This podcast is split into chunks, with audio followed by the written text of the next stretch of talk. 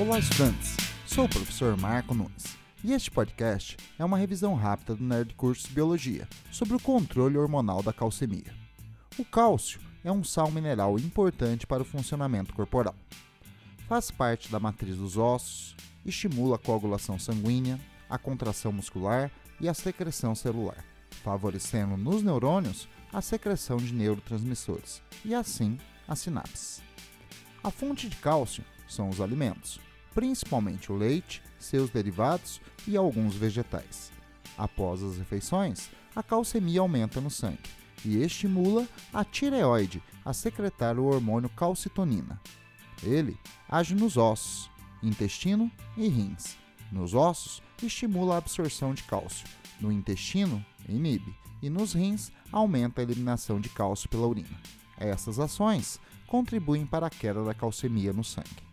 Quando a concentração de cálcio fica muito baixa, a tireoide diminui a secreção de calcitonina e as glândulas paratireoides passam a secretar o hormônio PTH, a abreviação do inglês de paratormônio.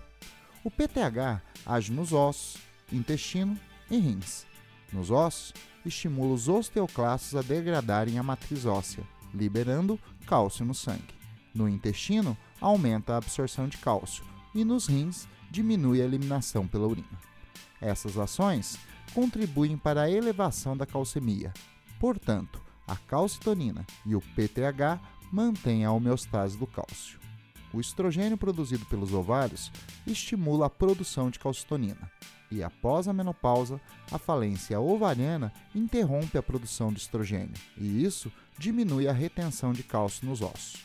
Nos homens, o hormônio testosterona faz papel semelhante, mas como sua produção, embora menor na velhice, ocorra até o final da vida, a osteoporose é menos acentuada. A vitamina D favorece a absorção de cálcio pelos ossos. Bom, é isso aí. Continue firme nas revisões do Nerd Curso Biologia e bom estudo!